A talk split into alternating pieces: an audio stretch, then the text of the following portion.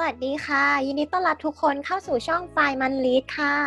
ค่ะ เป็นช่องที่จะมาแนะนำหนังสือที่น่าสนใจทุกวันจันทร์และวันศุกร์นะคะ โดยวันจันทร์ของเรานะคะ จะเป็นตีมหนังสือเกี่ยวกับธุรกิจ การลงทุนการเงิน เพิ่มเติมไฟในการทำงานต้นสัปดาห์ค่ะ ค่ะ แล้วก็จะปิดท้ายด้วยหนังสือที่ช่วยผ่อนคลายจิตใจในช่วงวันศุกร์ก่อนหยุดสุดสัปดาห์นะคะ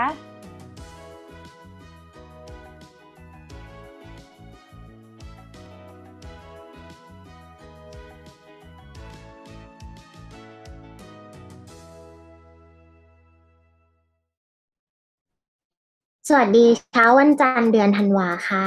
อ่อวันนี้นะคะเรามีหนังสือจากจุ๊บแจงมาเหมือนเดิมนะคะ เรามาดูกันว่าวันนี้จุ๊บแจงมีเล่มไหนมาเล่าให้คุณผู้ฟังได้เติมไฟกันก่อนไปทำงานค่ะ ขอต้อนรับจุ๊บแจงค่ะ ค่ะ สวัสดีค่ะทุกคนยินดีต้อนรับสู่เช้าวันจันทร์นะคะ วันนี้หนังสือถามว่าเป็นอย่างไรเพราะว่ามันก็อ่านสนุกดีนะพิงค์วันนี้เล่มที่ยกขึ้นมาชื่อว่า งานที่ใช่หาง่ายกว่าที่คิด เล่มก็จะแบบไม่ได้หนามาก อ่านแล้วมีความสุขในการอ่านเออคืออันเนี้ยที่เขารู้จักเล่มนี้อะเพราะว่าเขาติดตามเพจ Facebook อีกแล้วของพี่นักเขียนคนนี้ชื่อว่า อานนทวงศ์มลึกค่ะ พิทักษ์เป็นคนที่เคยเขียนหนังสือขอบคุณโลกนี้ที่มีงานประจำเออชื่อจริงความจริงเล่มนี้ก็เฮ้ยน่าเอามาอ่านเนาะเคยเห็นเออเออแล้วก็หนังสือช้างกูอยู่ไหนอะ ก็แต่สองเล่มนี้เขาไม่เคยอ่านอะคือเรารู้จักพี่เขาจากเพจใน Facebook แล้วเขาก็แบบเหมือนเคยเขียนแบบ ปณิธานปีนี้จะเขียนบทความลงเพจ วันละหนึ่งบทความเฮ้ยแล้วเราก็ตามเขาแล้วเขาก็เขียนได้จริง ๆ ด้วยมาตลอดตั้งแต่ที่เขาตามพี่เขาตอนนั้นจนถึงปัจจุบันนี้อะพิงแล้วก็แบบ เฮ้ยเก่งอะมีวินัยมากเลย เออเหมือนตั้งเป็น resolution ที่เราแบบพยายามจะทำกันทุกปี เออเราทำไม่ได้แต่พี่เขาทำได้ว่ะ ก็เลยรู้สึกแบบชื่นชมไงเราก็เลยแบบอยากอุดหนุนผลงานพี่เขาก็เลยไปตามมานั่นเองนะคือเล่มนี้เนี่ยเขาบอกว่างานที่ใช่หาง่ายกว่าที่คิดนะ Love me love my job อืมคือคือเขาบอกว่างานที่ใช่เนี่ยมันหาง่ายนะ แต่เราก็ต้องเป็นคนที่ใช่ก่อนเหมือนกันนะคะ เล่มนี้มีทั้งหมด ร้อยเจ็ดสิบเจ็ดนะคะแต่ว่าสองร้อยสามสิบบาท แต่ว่าแต่ว่าข้างในมีผ้าปะข้างในมันก็จะมีมีภาพเล็กๆอะแล้วก็เป็นภาพสีเหมือนกัน แต่ว่าอันนี้ก็กดมาจากช้อปปีนะพิงที่ผ่อนร้อยกว่าบาทกองนั้นนี่ก็คือเป็นอีก เป็นอีกหนึ่งเล่มในนั้นที่ยังยังไม่ที่แบบอยู่ในกองนั้นกองนั้นกดมาหลายเล่มมากช้อปปีนะคะ ทุกคนไปหาซื้อได้ผ่อนได้ด้วยนะ e s p a y Later โอเค คือเล่มเนี้ย พิงในเล่มเขาก็จะแบ่งเป็นสี่ part ถ้าสมมติว่าเราจะหางานที่ใช่ได้เนี่ย เราจะต้องรู้โลกก่อน โลกในงานโลกทั่วไปมันเป็นยังไงบ้าง รู้งานก็คือ part สองรู้งานก็คือเหมือนเขาก็จะเล่าหัวข้อต่างๆ เกี่ยวกับการทำงาน เช่นแบบประชุมสิ่งที่ควรรู้ก่อนเริ่มประชุมหรือว่าการทำงานใหม่ ๆ เนี่ย เราอย่าโฟกัสที่เขาเรียกว่าอะไรผลลัพธ์มากเกินไปหรือว่า ทำงานอย่างไรให้มีความสุข แล้วก็คำแนะนำสำหรับคนที่อยากจะขึ้นไปเป็น senior อะไรพวกเนี้ย ส่วนใน part ที่สามโอ้พิงก็จะเป็นรู้เขาก็คือรู้เกี่ยวกับเรื่องเพื่อนร่วมงานอะแบบเวลาดูคนเก่งนะ อย่าดูแต่สิ่งที่เขาทำดูสิ่งที่เขาปฏิเสธด้วย หรือว่าแบบการพูดคุยกับเพื่อนร่วมงาน หรือว่าแบบขอโทษก่อนไม่ได้แปลว่าผิดเหตุผลที่เราควรมีเมตตาเนาะเวลาเราเวลาเราทำงานกับคนอื่นสิ่งเหล่านี้มันก็เป็นสิ่งที่จำเป็นจริง ๆอะ แล้วก็เออ part สุดท้ายก็จะเป็นรู้เรา ก็คือเราเนี่ยจะทำยังไงใช่ไหมในการทำงาน เราควรที่จะแบบยังไงดีชอบก็ทำไม่ชอบก็ควรทำอยู่ดีนะเออเล่มนี้เขาบอกอย่างนั้น หรือว่าแบบถ้าอยากสำเร็จเราควรทำยังไงหรืออะไรแบบเนี้ย มันจะแบบแต่ละ part ที่เขาบอกอะรู้โลก รู้งาน รู้เขา รู้เรามันจะแบ่งเป็นหัวข้อย่อยๆ ประมาณสิบถึงสิบเอ็ดบทอะก็จะแบบอืเยอะมอยู่แต่ว่าบทหนึ่งมันไม่ได้มีหลายหน้าพิงมันจะแบบ สองสามหน้า แต่อ่านแล้วมันก็จะได้แบบไม่ได้ไม่ได้แบบมียังไงดีอะเขาไม่ได้เยินเยอะไม่ได้มีน้ำเยอะอ่านปุ๊บเราก็จะได้แบบคีย์แมสเซจจากบทนั้น ทีเดียวปุ๊บหน้าเดียวจบเลย ก็รู้สึกว่าอ่านอืมย่อยง่ายแล้วก็แบบมันได้ประเด็นเร็วดีอะแบบอยากรู้ปุ๊บอ่านบทนั้น เลยก็ได้แล้วอันอื่นอาจจะดองไว้ก่อนก็ได้ไม่ได้อยากรู้ใช่ปะมันไม่ได้มันไม่ได้เชื่อมกันไงเขาก็เออมันก็ดีอือฮึอ่านง่ายแบบไปอ่านเบาๆ เหมือนแบบอยากอยากอ่านหนังสือแต่ไม่ได้อยากอ่านแบบทีเดียวทั้งเล่มมันเหนื่อยเนาะเล่มนี้ก็ตอบโจทย์ในการแบบอาจจะบทหนึ่งแล้วก็เก็บทิ้งไว้แล้วเอามาอ่านต่ออีกบท โดยที่แบบต่อให้เราลืมบทแรกทิ้งไม่เป็นไรไม่เกี่ยวไม่ต่อเนื่อง โอเคมาเขาก็จะยกมา part ละหนึ่งถึงสองบทละกันที่เขารู้สึกว่าอ่านแล้วเขาชอบอะ part ที่หนึ่งนะ รู้โลก รู้โลก ไม่ใช่โรคภัยไข้เจ็บก็คือโลกของเราเนาะ บทแรกเนี้ยที่เขาชอบมากพิงเขาบอกว่า burnout เป็นเรื่องหลอกเด็กอะ burnout ในความเข้าใจของพวกเราทุกคนคืออะไรหมดไฟขี้เกียจทำงานอะไรอย่างเงี้ยใช่ไหมใช่ปะใช่ก็นั่นแหละทีเนี้ยเขาบอกว่า เอ่อคุณมาริสซาเมเยอร์ที่เป็นอดีตผู้บริหาร Google และ Yahoo บอกว่า อาการ burnout ไม่มีอยู่จริงนะจ๊ะเขาบอกว่าจริง ๆ แล้วอะทำไมวะคือ burnout เราอาจจะรู้สึกว่าทำงานหนัก จนไม่ได้พักผ่อนแล้วก็เหนื่อยหมดไฟใช่ไหมแต่เขาก็บอกว่าเขาก็เห็นหลายคนนะที่ทำงานหนักกันมากเลยหลายสิบปี แต่เขาไม่เห็นจะเบิร์นเอาเลยอย่างแบบไอสไตน์หรือว่าเชลชิลอะอดีตนายกอังกฤษสมัยสงครามโลกครั้งที่สองอะ ไม่เห็นเขาจะเบิร์นเอาเลย แต่ว่าเบิร์นเอาอะ จริง ๆ แล้วมันแท้จริงไม่ได้มาเกิดจากการทำงานหนักอย่างต่อเนื่องจนไม่ได้พักผ่อนเขาบอกว่า มันเกิดจากจริง ๆ แล้วอะ เราอะถูก สั่งให้ทำงานในสิ่งที่ไม่ได้อยากทำหรือเปล่า เออพอเราไม่ได้อยากทำแล้วเราต้องทำไปเรื่อยๆเรื่อยๆ เราก็คงจะแบบรู้สึกเบิร์นเอาจังเลยไม่อยากทำแบบรู้สึกแบบหมดไฟใช่ป่ะเพราะเราอาจจะแบบทำในสิ่งที่ไม่ได้อยากทำทำไม่ตรงกับจังหวะชีวิตของเรา เออเขาบอกว่าเราต้องรู้จังหวะชีวิตอะริทึมของเราเป็นยังไง กิจกรรมใดที่แบบ ถ้าเราไม่ได้ทำแล้วมันจะแบบทำให้เรารู้สึกว่า ชีวิตแบบมันไม่มีความหมายหรือรู้สึกไม่ดีอะเพราะว่าถ้างานประจำไปแย่งช่วงเวลาเหล่านั้นของเราอะ่ะ มันก็จะทำให้เรารู้สึกกดเคืองงานที่เราทำแล้วเราจะรู้สึกเบิร์นเอาไปอะพิง พออ่านแล้วเขาว่า เออ มันก็จริงเนาะสมมติว่า สมมติพิงอาจจะแบบชอบวิ่งทุกวัน แต่การที่พิงต้องทำงานหนักต่อเนื่องหลายปีทำให้พิงไม่ได้วิ่ง มันก็อาจจะเป็นปัจจัยหนึ่งปะวะที่ทำให้รู้สึกแบบ เอยเหนื่อยจังเลยอยากพักผ่อนอะไรอย่างเงี้ย เออเขาว่ามันก็ดูมีส่วนอยู่นะ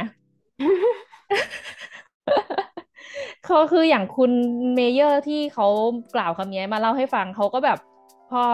สมมติว่าแบบเขามีเด็กมาที่มาทำงานด้วยอะ่ะแล้วก็เริ่มแสดงอาการ burnout เหมือนเหนื่อยหน่ายในการทำงานไม่อยากทำเนาะเขาก็ถามเกี่ยวกับชีวิตจังหวะชีวิตของเด็กคนนั้นอะว่าแบบ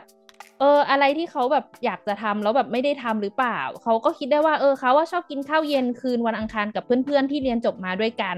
ถ้าอังคารไหนไม่ได้ไปนะ ก็จะรู้สึกว่าโหยขนาดกินข้าวกับเพื่อนยังไม่มีเวลาได้ไปเลยอะ่ะงั้นคืนนี้ก็ต้องทำงานดึกต่อไปอีกแล้วสินะอะไรอย่างเงี้ย คุณเมเยอร์พอรู้เหตุผลนี้เขาพยายามจัดยังไงก็ได้ เพื่อไม่ให้เอ่อลูกน้องเด็กคนนั้นอะพลาดนัดคืนวันอังคาร เออ ก็แบบเป็นเรื่องที่ดีเนาะ ทำให้คนนั้นเขาแบบเฮ้ยเขาก็มีเวลาทำงานนี้เขาก็มีเวลาไปเจอเพื่อนได้เหมือนกันนะ แบบเนี้ยเออมันก็เป็นอีกปีกอีกอันหนึ่งที่ไม่เคยคิดอะพิงเออเออการที่แบบทำงานไม่ตรงจังหวะชีวิตอาจจะทำให้เราเบิร์นเอาได้เนาะสุดท้ายเขาบอกว่า หาจังหวะชีวิตของคุณให้เจอทำความเข้าใจว่าอะไรที่ทำให้คุณขุนเคืองใจ และอย่าให้มันมาทำร้ายจังหวะชีวิตของคนนั้น แม้คุณอาจทำทุกสิ่งที่คุณอยากทำได้ แต่คุณสามารถเลือกทำสิ่งที่สำคัญจริง ๆ กับคุณได้ และเมื่อคุณคิดได้อย่างนั้น คุณจะมีแรงที่จะทำงานหนักได้อย่างต่อเนื่องและยาวนาน ขออวยพรให้ทุกคนรอดพ้นจากเบิร์นเอานะคะ เย่ทำไมเออทำไมฟังแล้วรู้สึกว่าจริง ๆ เบิร์นเอาอะมันเกิดจากการที่เราแบบ อยากทำอะไรสักอย่างอยู่ในใจ แล้วเราอะก็ทดไว้แล้วเราก็ยังไม่ได้ทำสักทีแบบคล้ายๆของเขาที่แบบว่า เลิกงานดึกทุกวันแล้วพออยากจะออกไปทำเวลาว่าจะเอาไปทำเดินโน่นเดินนี่หรือว่าจะทำอะไรสักอย่าง แล้วมันก็ทดไว้ในใจยังไม่ทำแล้วมันเหมือนกับ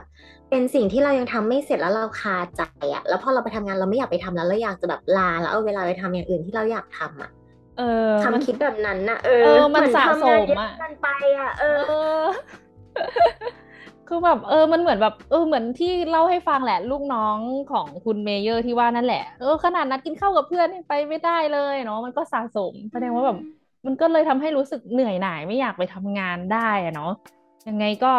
ถ้ามีหัวหน้าที่เข้าใจตรงนี้ได้ก็คงจะดีสินะ พูดไปก็นึกถึงแบบ work life balance ที่เคยพูดกันนะ ก็เป็นเรื่องที่สำคัญเนาะถ้าสมมติว่าจังหวะชีวิตเรื่องอื่นของเราที่เราอยากจะทำจริง ๆ แล้วเราได้ทำแล้วเราก็ทำมีเวลาทำงานที่แบบมันแบ่งได้อย่างลงตัว มันก็คงจะทำให้เราแบบโอเคเนาะไม่เบิร์นเอา ถ้าแบบข้อคิดที่ได้จากเรื่องนี้อะจบไปสำหรับหัวข้อแรกนะคะสำหรับรู้โลกนะโลกก็เป็นชนีแล อีกหัวข้อที่ชอบเหมือนกัน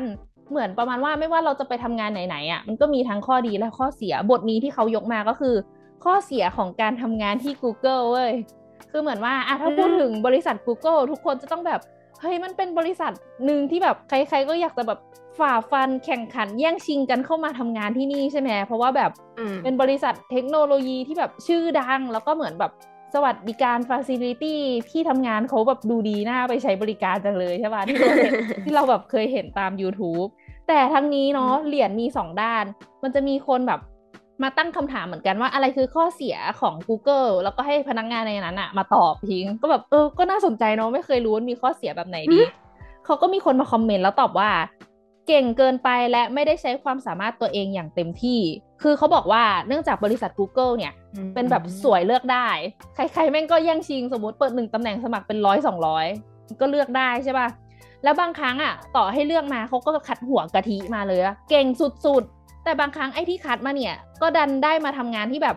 อาจจะแค่มานั่งจัดการวิดีโอใน YouTube ธรรมดาหรือแบบมาคอยแก้ปัญหาถูกร้องเรียนเนื้อหาไม่เหมาะสม หรืออะไรเรื่องที่เป็นแบบอารมณ์จิปาถะสักหน่อยใช่ปะแต่ว่าจริง ๆ เราอะ คนที่ถูกคัดมามีความสามารถที่ที่ทำอะไรได้มากกว่านี้อะพิง แต่ว่านั่นแหละ ทุกคนแม่งแย่งชิงไงคนเก่งๆก็มาเพราะพอคนที่ไม่ได้เก่ง มันก็จะไม่ได้ถูกคัดเลือกมานึกออกไหม ไอคนที่เก่งมากมาได้ทำงานตำแหน่งนี้มันก็จะรู้สึกว่า ฉันเก่งเกินไปฉันใช้ความสามารถตัวเองไว้เต็มที่เลยเออก็เป็นข้อเสียใช้อย่างนั้นเว้ยมาข้อถัดไปมีอีก ไม่มีโอกาสได้ทำสิ่งดีๆ ให้ส่วนรวม เพราะอะไรรู้ว่าเหมือนองค์กรที่เนี่ยโปรเซสมันแบบเพอร์เฟกแล้วว่าพิงแบบอย่างนี้เลยประมาณว่าถ้าให้ดาวก็ห้าดาวยกนิ้วโป้งขึ้นมาได้เลย แต่นึกออกไหมทุกอย่างมันแบบถูกพัฒนาได้แบบร้อยเปอร์เซ็นแล้วพอเราเข้ามา มันไม่มีพื้นที่ให้เราแบบทำให้มันดีขึ้นอะพิงก็กลายเป็นข้อเสียเหมือนกันแฮอะไรอย่างเงี้ย อีกอันหนึ่งพิง ได้รับการโปรโมทยากเพราะอะไร คือในนี้มันมีแต่คนเก่งอะ แล้วก็แบบ เออ มันก็อยู่ในนั้นแบบ มีแต่คนเก่งมากๆ เราจะถูกโปรโมทได้ เราจะต้องแบบโดดเด่นกว่าเพื่อนมาก ๆเลย ซึ่งเพื่อนแม่งเทพทั้งนั้นเลย อารมณ์แบบ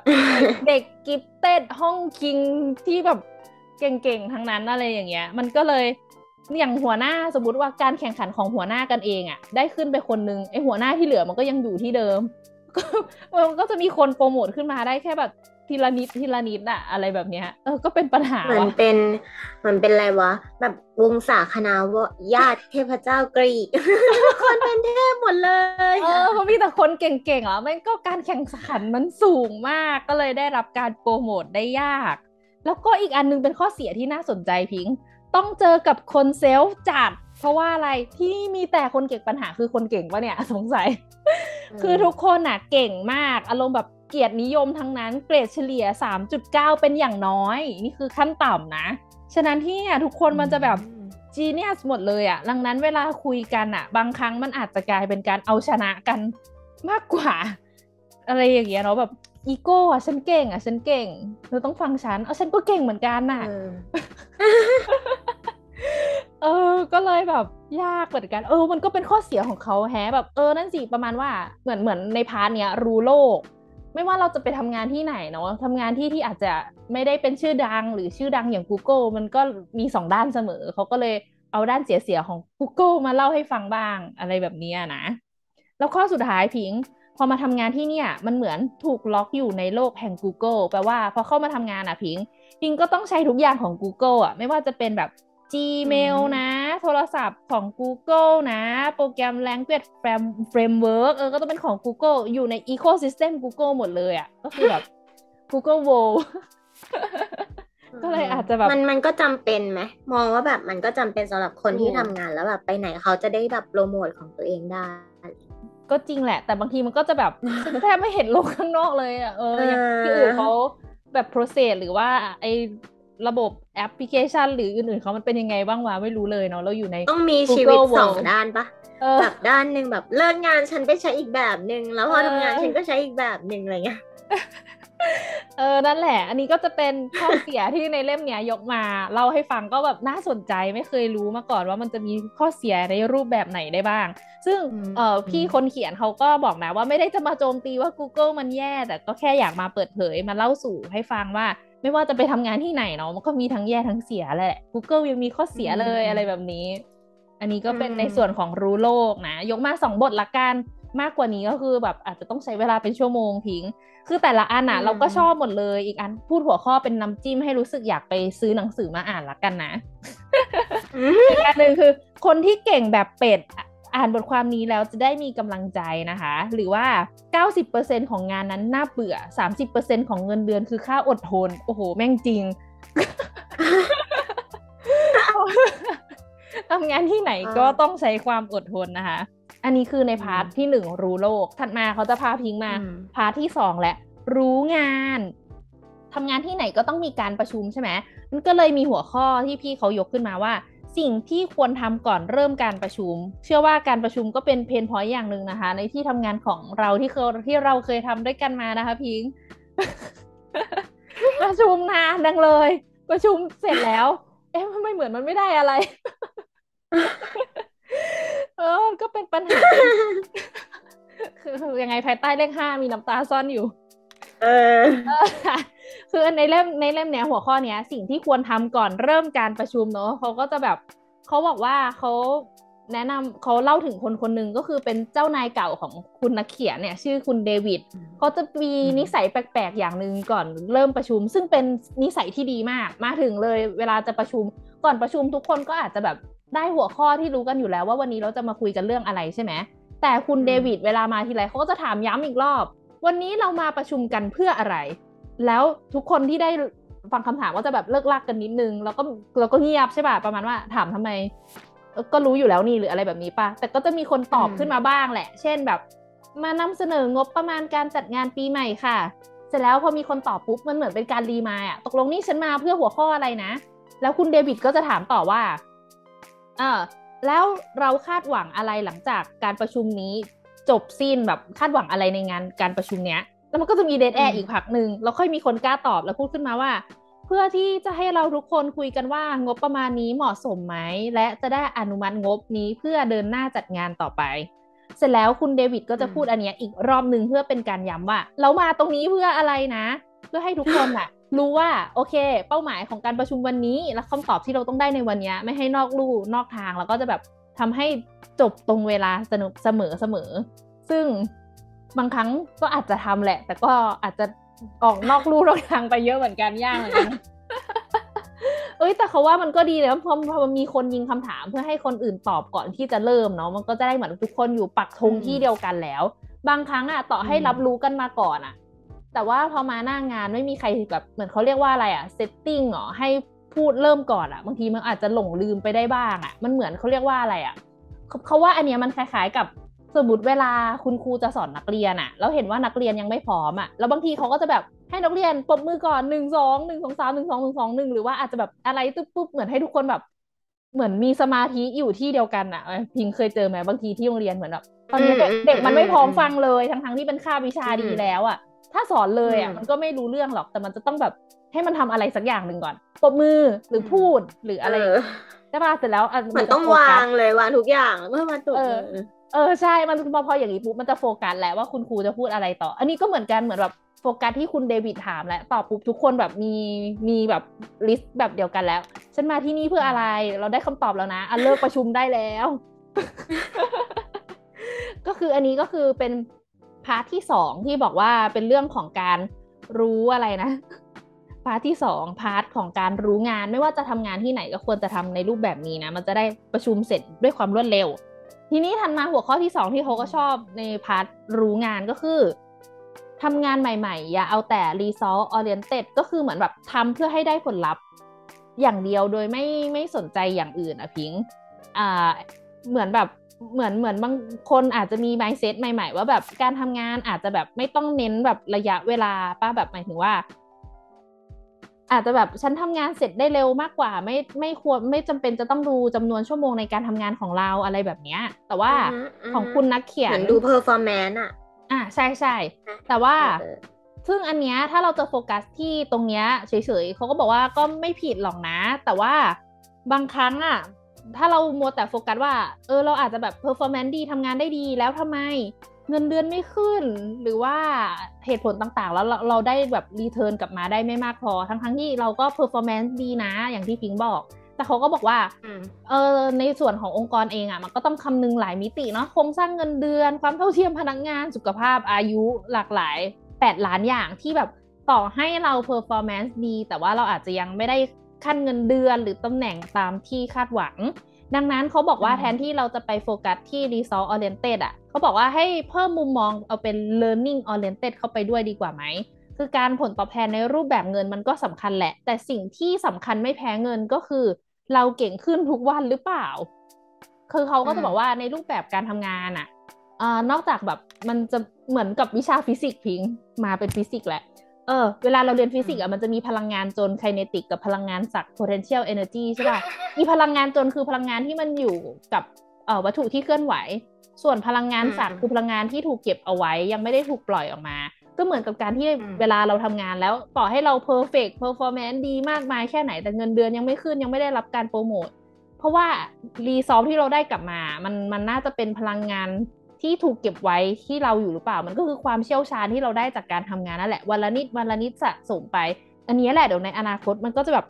รีเทิร์นผลตอบแทนกลับมาให้เราได้นั่นเองเมื่อถึงเวลาที่เหมาะสม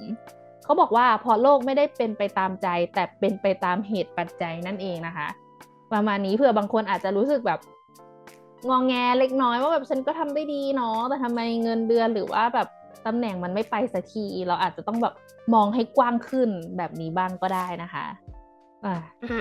ก็เป็นเป็นการเปรียบเทียบที่ชอบนะ พลังงานจนพลังงานฝักเออเออเออรู้สึกว่าแบบมันมันมันเป็นเรื่องที่แบบว่าอะไรวะสุดท้ายคือพอบอกว่าเราอะ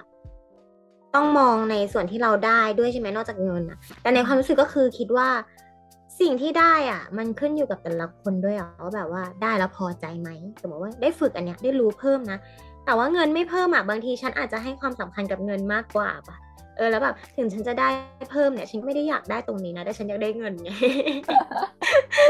เอออันนี้ก็ต้องพิจารณาอย่างอื่นเพิ่มเติมด้วยเป็นความท้าทายของ HR ถ้าแบบ HR ดีๆ จริงๆเขาจะต้องแบบทำการแบบ ค้นความต้องการของคนที่ทำงานปะแต่ว่าก็แล้วแต่ แต่ละทีก็มีทั้งข้อดีข้อเสียนั่นเองนะคะ ในเล่มนี้ก็จะมาบอกให้เรารู้ว่ามันก็เป็นเช่นนี้แหละนะคะ ไม่ว่าเราจะทำงานที่ไหนต่อให้เราทำงานที่เรา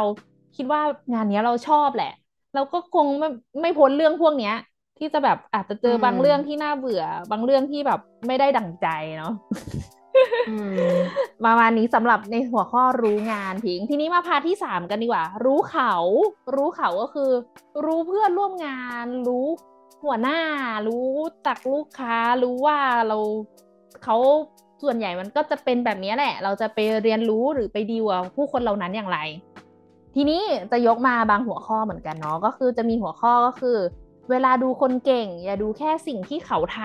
ำอ่าปกติเวลาคนเก่งเราจะแบบ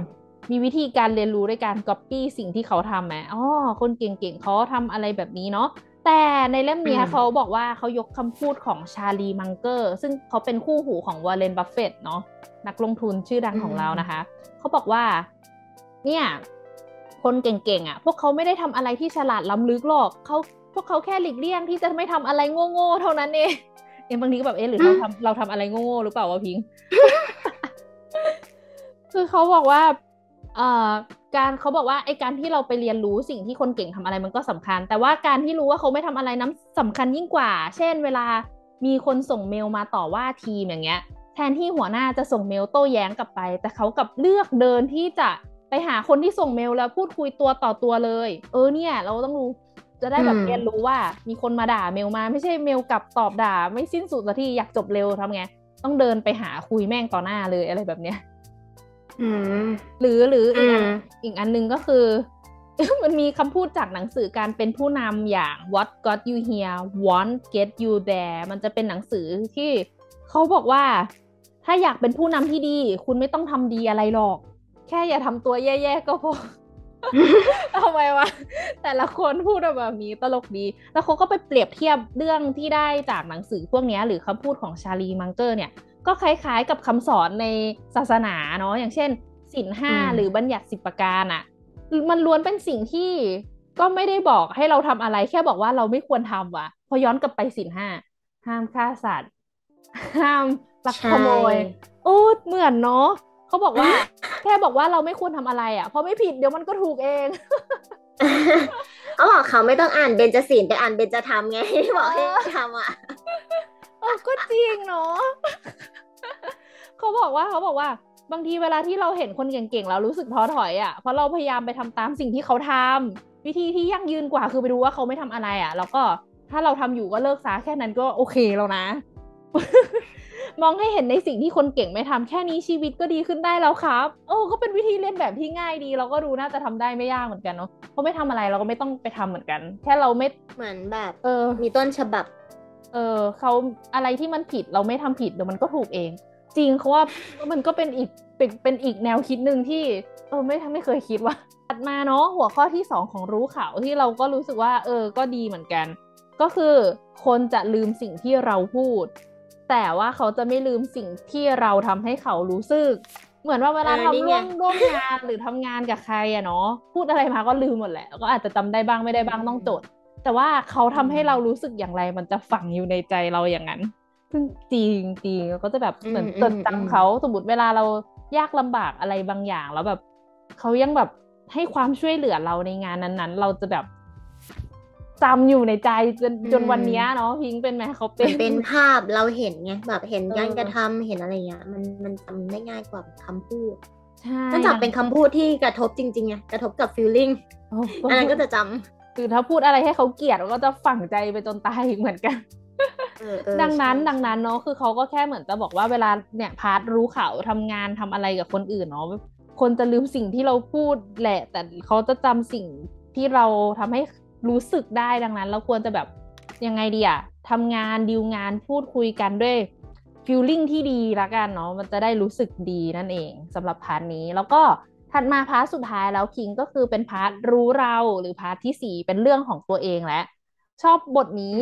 ชอบก็ทำไม่ชอบก็ทำอ้าวไหนใครบอกว่าให้ทำเฉพาะสิ่งที่ชอบแล้วสิ่งที่ไม่ชอบก็ไม่ต้องทำอันนี้ก็แล้วแต่บริบทนะ ในเล่มนี้เขาก็จะยกในบริบทที่ว่า จริง ๆ แล้วการที่เราทำสิ่งที่ตัวเองรักเพียงอย่างเดียว มันก็เหมือนเป็นดาบสองคมเนาะเพราะเราก็บอกไม่ได้ว่าไอ้สิ่งที่เรารักอะ่ะ มันรักจริงเป้าหวาจนกว่าเราจะได้ทำมันหรือใช้เวลากับมันมากพอบางครั้ง เราคิดว่าเราชอบหรือเราคิดว่าเรารักแต่มันอาจจะไม่ใช่หรือเปล่า โดยเฉพาะหนุ่มสาวที่เพิ่งจบมาทำงานอะเนาะยังไม่ได้รู้จักตัวเองมากพอก็ได้ดังนั้น ควรจะพร้อมที่จะทำทั้งสิ่งที่ชอบและก็ไม่ชอบ เพราะว่าข้อดีของการทำสิ่งที่ไม่ชอบอย่างน้อยสามข้อที่เขาบอกหนึ่งเราจะคือแม้ว่าเราจะไม่เราจะไม่ชอบสิ่งที่ตัวเองไม่ถนัดนะ แต่มนุษย์มันเป็นสัตว์ที่ฝึกได้ไงเหมือนหมาเลยล้อเล่นก็คือ เราก็ฝึกได้ วันแรกไม่มีใครถนัดหรอกทำทำไป เดี๋ยวเราก็จะดีขึ้นหรือบางทีอะสุดท้ายเราอาจจะค้นพบที่หลังก็ได้ว่าเราอะชอบสิ่งนี้ ข้อสองนะข้อดีในการทำสิ่งที่เราไม่ชอบเนี่ย คือถึงมันจะยากแล้วหลาย ๆ ครั้งอะเชื่อไหมว่างานที่เราไม่ชอบคนอื่นมันก็ไม่ชอบเหมือนกันแหละ แต่ในเมื่องานที่ยากแล้วไม่มีใครชอบ ปรากฏว่าเราทำจนมันอาจจะทำได้ดี มันอาจจะแบบ เราอาจจะกำลังสร้างคุณค่าให้กับองค์กรในแบบที่น้อยควรจะทำตามได้หรือเปล่า เพราะว่าแบบถ้างานนี้มีคนไม่ชอบด้วยเยอะ แล้วเราดันไม่ชอบแหละ แต่เราก็ทำได้ว่ะ หรือข้อดีในส่วนที่ 3 ก็คือ การทำสิ่งที่เราไม่ชอบเนี่ย ก็เป็นการสร้างภูมิต้านทานอย่างหนึ่ง ซึ่งนับเป็นเรื่องที่ดีเนาะแบบเพราะภูมิต้านทานนี้จะช่วยให้เราไม่ทุกข์ใจกับอะไรง่าย ๆ สุดท้ายแล้วเขาบอกว่า ถ้าคุณเพิ่งเริ่มต้นทำงานเนี่ยอย่าเพิ่งเกี่ยงเกี่ยงงานใด ๆ เลย เพราะว่า มันคือโอกาสทองเลยนะ ที่เราจะได้รู้จักตัวเอง แล้วก็ได้พัฒนาทักษะที่หาได้ยากอย่างยิ่งในคนสมัยนี้เลยครับนะอันนี้ก็จะเป็นอีกอันนึงแต่อีกมันก็มีอีกหลายหัวข้อในพาร์ทของรู้เราเนาะแต่ว่าเราชอบอันนี้แหละ แบบชอบก็ทำไม่ชอบก็ทำไปเถอะเนาะคนที่เพิ่งจบใหม่เหมือนแบบได้ค้นหาไงคนเราจะไม่มีทางรู้ว่าแบบเราชอบหรือไม่ชอบจนกว่าจะได้ทำเอง ใช่ก็เออ เหมือนเราไปฟังจากคำเล่าคนอื่น มันอาจจะผ่านความเห็นคนอื่นไงคนนี้เขาอาจจะไม่ชอบ เอ๊แต่เราอาจจะชอบก็ได้ใครจะไปรู้เนาะแล้วก็คิดไปเองก็ไม่ช่วย เออ จริงจนกว่าจะได้ทำแหละ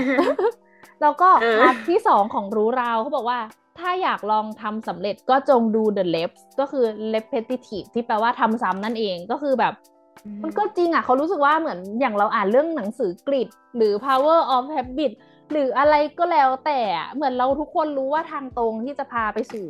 สิ่งที่เราอยากจะทำให้มันสำเร็จนะก็คือการทำซ้ำทำเรื่อยๆทำเราพัฒนาอืมจุดที่แย่ให้ถูกคือมันเหมือนเขารู้สึกว่าแม่งไม่มีทางลัดหรอกมันมีแต่ทางตรง แต่ทุกคนก็รู้ว่าอืมทางตรงมันเหนื่อยยากลำบากอืมเออจริง ๆ แล้วมันก็คือง่ายมากเลยเนาะถ้าเราอยากจะไปวิ่งมาราธอนเราก็ต้องซ้อมวิ่งบ่อย ๆ ใช่ปะ แต่ว่าเราก็จะต้องแบบอืมเออไปศึกษาเทคนิคเพิ่มเติมเนาะวิ่งอย่างไร หายใจอย่างไรใช่ไหมหรือว่าถ้าเราอยากเขียนหนังสือเก่งๆแต่งนิยายเก่งๆ ก็ต้องใช้เวลาในการฝึกมันเยอะๆ เช่นกัน หรือว่าเราอยากจะไปพูดบนเวทีเก่งๆ เราก็ต้องฝึกซ้ำแล้วซ้ำเล่าดังนั้น ถ้าเราอยากจะเทพในสิ่งใด เราก็แค่ดู the lips ก็เพียงพอแล้ว เป็นคำที่พูดง่ายแต่ทำยากมากเลยนะคะ อีกอันนึงโอเคนั่นแหละจริงนี่ก็แบบเป็นบางส่วนเป็นหนัจากงหนังสืสืออ ใช่ก็เออยังมียังมีอีกหลายหัวข้อที่ที่เขาพูดไปบ้างแล้วก็รู้สึกว่าน่าสนใจอะ ถ้าใครอยากหามาอ่านมันก็อ่านง่ายดี มันก็จะแบบเรียกว่าไงมีคีย์แมสเซจจบในบทที่แบบตรงประเด็นรู้เรื่องไม่ต้องแบบตีความหลายหลายแง่หลายมุม โอเค อันนี้ก็คือเป็นหนังสือที่วันนี้จุ๊บจะเอามาฝากนะคะ ก็คือเล่มงานที่ใช่หาง่ายกว่าที่คิดค่ะ ก็ฟังไปแล้วก็รู้สึกว่าแบบ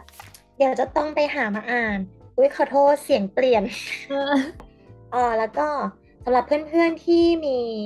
เอ่อประสบการณ์เกี่ยวกับการค้นหางานที่ใช่ก็สามารถแชร์กับเราได้นะคะ